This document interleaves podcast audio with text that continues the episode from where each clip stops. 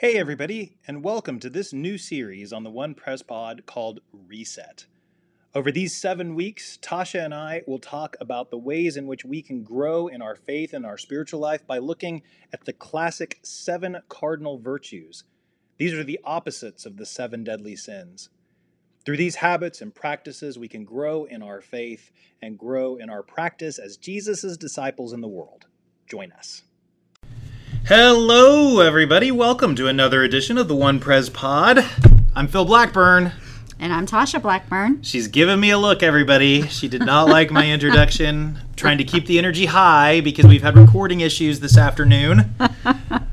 but nonetheless, we persist. We do. We are in week five of a seven week series, and I know it's seven weeks because it's the seven cardinal virtues and their partner, seven deadly sins, and we're in week five of it. Week five. Yes. It feels like week five. Well, we held off as long as we could, um, but we were going to get to it eventually, and here we have found ourselves. Week five is um, the virtue of chastity and the vice of lust. That was this last week at, at First Presbyterian Church. Um, but you know, we debated do you include it in the list? um, when things might have to get a little more than PG, or do you leave it off the list? And it did not feel uh, very faithful or true to our lives to leave it off the list. And so here we go. yeah, so if you like to listen to our podcast while you drive carpool, this may not be the week to do that. Or it'll be a really great yeah, carpool. or yes, you'll get to answer a lot of uh, questions from small small voices. So uh, anyway, so let's just do this, Tasha. Let's rip the band-aid off. Let's dive right in. Mm-hmm. Chastity and lust. Chastity and lust. Um, well, let's let's just say uh, this is not the easiest thing to talk about. It is so complicated in Mm-hmm. our modern society, uh, and I think a very nuanced conversation in an area where people don't like nuance.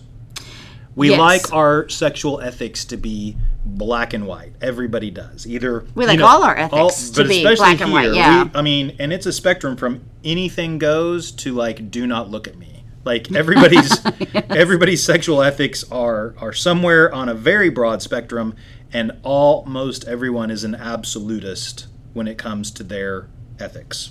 Well, and I'd like to add a little bit of a wrinkle to that um, for the uh, specifically Jewish Christian uh, understanding of, of lust and, and chastity and the importance of those topics because, um, you know, a little bit like, for example, one of the major concerns in the Old Testament around this is economic, right? There's no way to uh, do a DNA test on a baby, and there's also no form of birth control available at the time, and so um, it's very important as a as a people uh, you know, to know it was very important to them to know who am I passing my land on to, who am I passing, and I've got to keep that clear. Um, and so there's all of these economic undertones going on around the issue of being chaste and and feeling lust and then acting on lust. Then you go to the New Testament and you add a, a layer of um, most of the folks in the New Testament, including the Apostle Paul, thought the world was at its tail end. And so you add to that where they're like, hey, if you can be chaste just a little longer, why don't you do that? Right? Because this is all coming to an end. So the question you I think we add to that as as Christians is okay, what if my uh, sexual acts are not going to have an economic impact anymore on me? And they and it's been 2000 years since we thought the world was coming to an end pretty briefly so don't live in that either. So so then is it just hey anything goes because uh, those things don't matter anymore? Or is this still actually a real important topic that does have concerns for the modern life. I think those are some mm-hmm. of the things because this is a way in which scripture can be helpful to us, but we also have to weed through what no longer is a concern.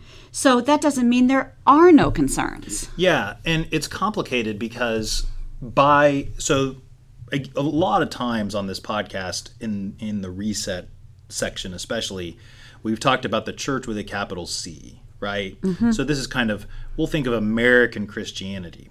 And because American Christianity has been so black and white on issues of sexuality, we have removed ourselves from the conversation for anyone who doesn't want to have those very rigid standards, right? Yeah. So, like, because we've been so black and white on there's no sex outside of wedlock, uh, there is no tolerance of, of any sort of alternative lifestyle, we'll Yeah. say. Yeah. Um, because we've done that, then anybody who doesn't buy into that just doesn't factor their faith in, as best as I can tell, really at all.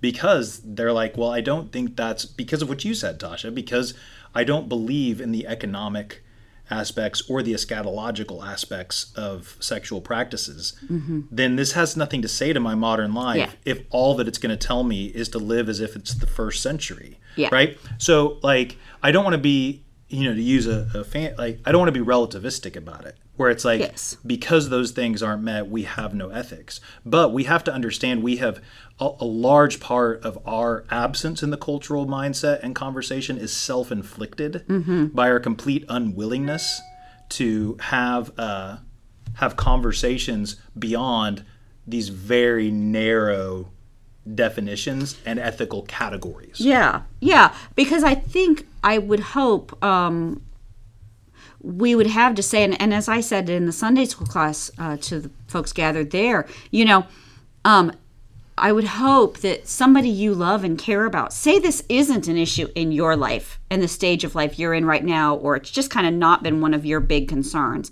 Um, somebody you care about, it is a concern. Either they are young in their life and they are really having to make their way through this kind of tricky path um, or because of what's going on in their life this is a real concern it's it's constantly on them and so wouldn't we want to have something to say to them the one I we mean- care about so much rather than just have opted ourselves out of the conversation Right. I think you do want to construct something. So let's try to construct something. yeah Um, so, like, I preached on this topic, and basically where I left it was your emotions should be in line with your sexual behavior with a partner. Mm-hmm. Um, I derived this idea from the Song of Solomon, from chapter 2, where uh, the female party in that uh, story is warning the daughters of Jerusalem to not rush love. Don't stir love until it awakens. And what she's saying is wait, be patient. And, and I think for a modern definition of chastity, um, this moves us away from like the booty call um, and the hookup. Yeah. But it doesn't hem us in so much that, you know, you're, you're restricting sexual behavior to marriage. Mm-hmm. You know, the, the realities of that. And again, I don't want to be relativistic, but I want to be realistic yes in scripture, like our daughter who is 14 would be married in should that be culture. married i mean that's Yeah. an option we should It consider is something to It- look at. you know I mean, anyway But like now, if a 14 year old got married, like you would send the prison, the parents to prison. And I, mean, could easily be expecting her to perhaps not marry for 20 years potentially yes, or ever. or ever. Right. And so, what does chastity what does it like? look like? Should she then be like abstinent or celibate Yes. until she gets married? Same for our son who's 17, right? Like, you know, but on the other hand, I don't want them to treat it like trash. Yes. And I think I, I kind of came to three really, you know, here's things to hold on to and to ask yourself. Mm-hmm. And that is the first one, which is the understanding, you know, um, we do a, a lot of this in our culture and and our, we find it in our scripture some too where there's this body soul split right like the body did everything wrong, Wrong, right. and the spirit and soul does everything good and i think we can acknowledge now and be honest about there is no such split Right. you know what you do with your body has a consequence on your spirit Yes. and so at least know that that Yes. that um, this will have Emotional consequences. this will have a Right. result. Right. But on the other hand, uh, because something is pleasurable does not mean it's evil. right? Like, Yes. because, like, so this is we talked about Aquinas. You talked about him in Sunday school. I Oh referenced him in the boy, sermon. he's become my new favorite. Yeah, so I mean, Thomas Aquinas, 13th century Roman Catholic theologian who really informed a lot of our modern attitudes about sex and sexuality, even if you don't know who he is, basically was like any form of, of sexual pleasure should be constrained because it's not rational. including hugging and Right, kissing, right. Like any physical act was a feel- mortal sin. Right, that feels good. if you took pleasure in it. if you took pleasure in it. Yes. Right. So he was a believer that no sexual activity should happen unless the intent is to create children. So that's what I mean by boxing ourselves out of the conversation. Like if that's going to be your ethic, Yes, no one's going to allow you at the table. And they ignored him then too, probably. Yeah, I mean, I know, you know, they did. Most of them, they yeah, did. yeah, I yeah. mean, you know, uh, anyway. But to but to say that doesn't mean um, so pleasure is good. It's a good gift from God. yes, Um, our bodies are a gift Mm. from God. Pleasure in our bodies are is a gift from God. But it doesn't mean there will not be results right. if your emotions, if your body is outmaneuvering um, where your soul is. Right, right. And, you know, this is why I think the Song of Solomon is so important, especially in our modern era. Um, and it's so underappreciated. I mean, there is a book in the Bible of erotic love poems. It was included for a reason. It celebrates love. It celebrates the physical expressions of love. It celebrates the other person. It treats each partner as a full human being, a full individual. Um, and there's deep joy there. Um, so, needless to say, we've ignored it Yeah. um, yeah. because it, But everybody should fit. just take your time. Like the next time you're listening to a sermon and you think it's gone on a little too long, Just start reading It's right some. in the middle of your Right, Bible just there in the up. pew. It's only a couple pages long. Yeah. And, yeah. And it's it's it very much speaks to strong sexual desire. Yes. Uh, in that book, and I think that's an important thing to remind ourselves of too. Lust is not strong sexual desire. no lust. Lust, Lust is making something an object. right. It dehumanizes, and there's a reason Jesus spoke against it. And in the sermon, I pointed out there's a reason he spoke directly to men. Yes. I mean, he says, "Men, if you look at a woman with lust in your heart, you have already committed adultery with her." Again, implying also that you live in a society where everyone is married, right? yes. So, uh, so you've already committed adultery with her in your heart. You've dehumanized, and he puts very strong uh, consequences with that behavior. Like you will cast yourself into hell. And you think about it, it is like whether or not you take it literally or metaphorically, it is a form of hell. When you start to objectify all the other human beings around you, you are then creating hell. Like that is what hell is. Is is the complete objectification of you or of other humans, the dehumanizing of another person or yourself is how hell is created on earth when you're no longer treated as a human. Yeah. And- Uh, well, and I think it's uh, we're we're because of the t- subject matter. I think we're probably uh, it's easier for us to talk about. Uh, you probably cannot uh, play a first-person shooter um, gunfight game for eight hours a day and not have it affect uh, what you think about in the other eight hours you're awake, right? Uh, whatever comes into us over and over um, is what we're going to think about. I listen to a lot of true crime podcasts, as you well know. Well, what do you think I think about in the car? Like, I think about ways I could kill someone. You know, I mean, it's bad. You put too much of that in, and and that is what you're going to get out. You are, uh, if you objectify Right, it's, it's that, the garbage in, garbage out. and out. so the Yeah. same thing is going to happen, for example, with porn, with things like that. People don't want to talk about it, but it's not necessarily that like you can't experience pleasure. It's about you are training your mind and your body, um, just like with that sort of shoot shoot 'em up game. It's going to have an effect. You do that for eight hours in a day. What do you think you're going to think about for the next eight hours? And I know there's so many people among us who that is their struggle. They have really gotten addicted Yeah. um, to that cycle. Um, and that may be something that needs you know professional care and counseling and that also may be something that begins with the first step that says well what do i want to spend my day thinking about Right. and if i don't like how this makes me feel uh, and if i do feel like it has dehumanized everybody around me and myself then are there ways I can at least start to begin to bring in? I'm going to think about this other thing for a little while. I'm going to take in this other experience.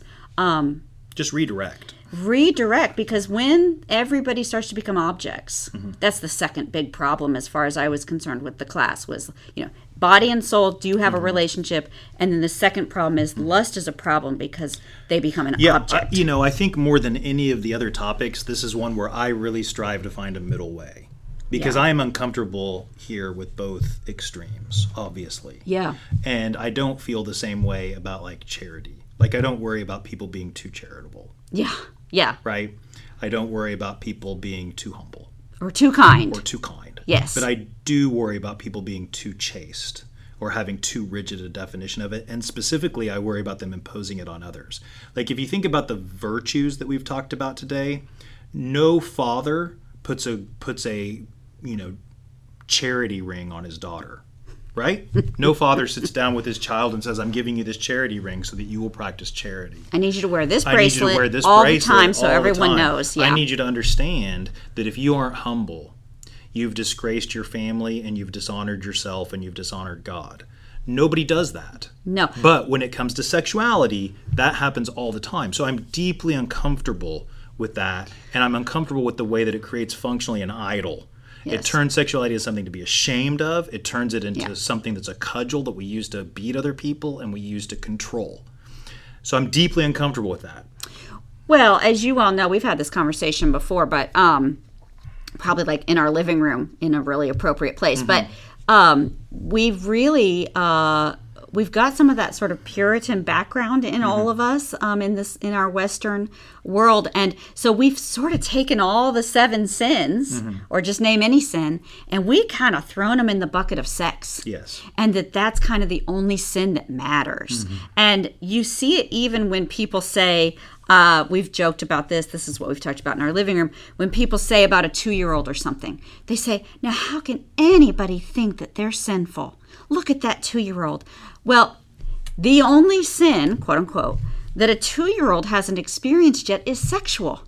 Um, let me tell you, we've both raised two two year olds. They've got every other sin covered. Right. Right? But because we have so thrown them all in one bucket, and the only sin that really raises our antenna is the sexual one, we've kind of gotten right wonky and, on that. and you're getting very like into very kind of complex psychology Yeah, here, right sorry. because the reason we think children you and i believe the reason we think children are so innocent is because they are sexually naive That's what I'm saying. right We've right. said i'm just only I, I- sex I get matters. i'm Yeah. clarifying it Yeah. i'm saying it plainly and clearly and yeah. like succinctly that's because they haven't hit puberty. they have not hit puberty so they're sexually naive now they children can treat each other terribly We they got can greed. selfish they they lack empathy we got envy. Right. I mean, you've got everything. We there, got all the right? other Right? You've got everything there. Yeah. Um, but they but they don't have that, and so therefore, and I, I'm not arguing at all that we change this, right? No, Like, no, I mean, no, no, no. But, it's a but sig- it's a, it's a, symbol. signal.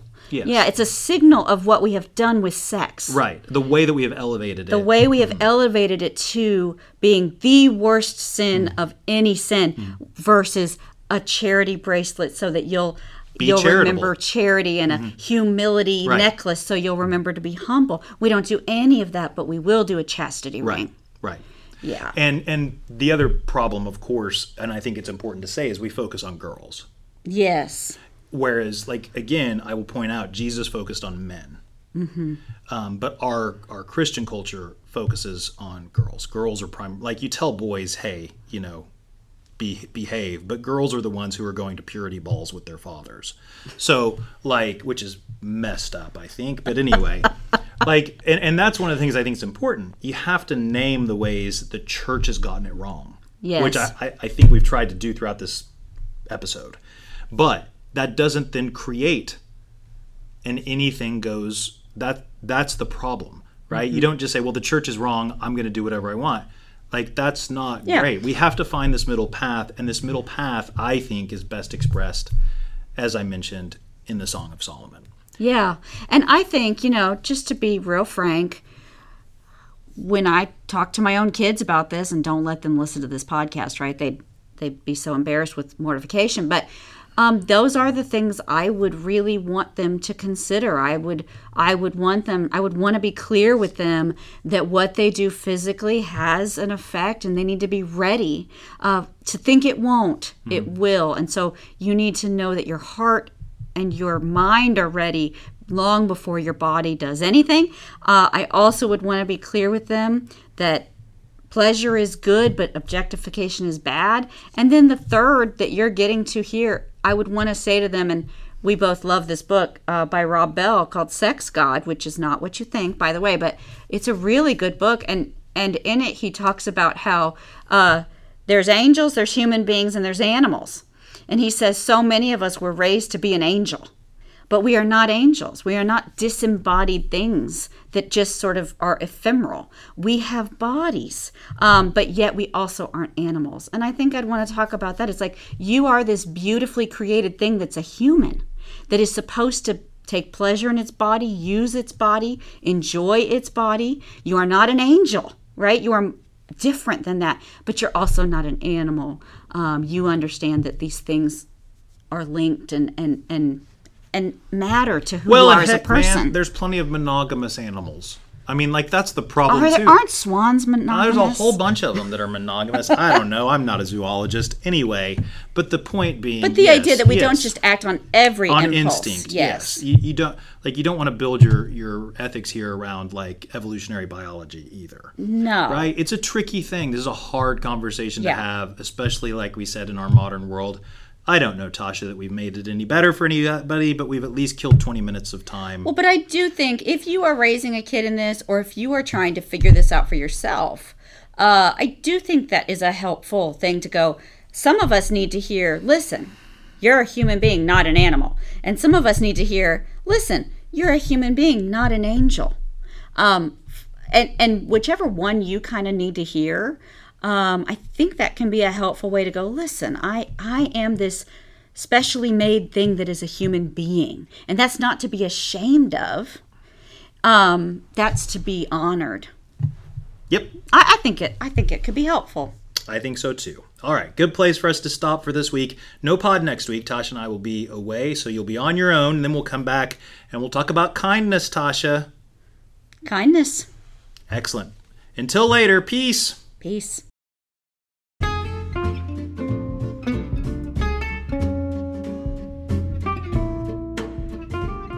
Thanks for listening to the Reset series on the One Pres Pod. Be sure to like and subscribe wherever you find your podcast, leave us a comment, or let us know what you think of this episode. Thanks for listening to the One Pres Pod. You can find more content at www.onepres.org or follow us on Facebook. Until next time, peace.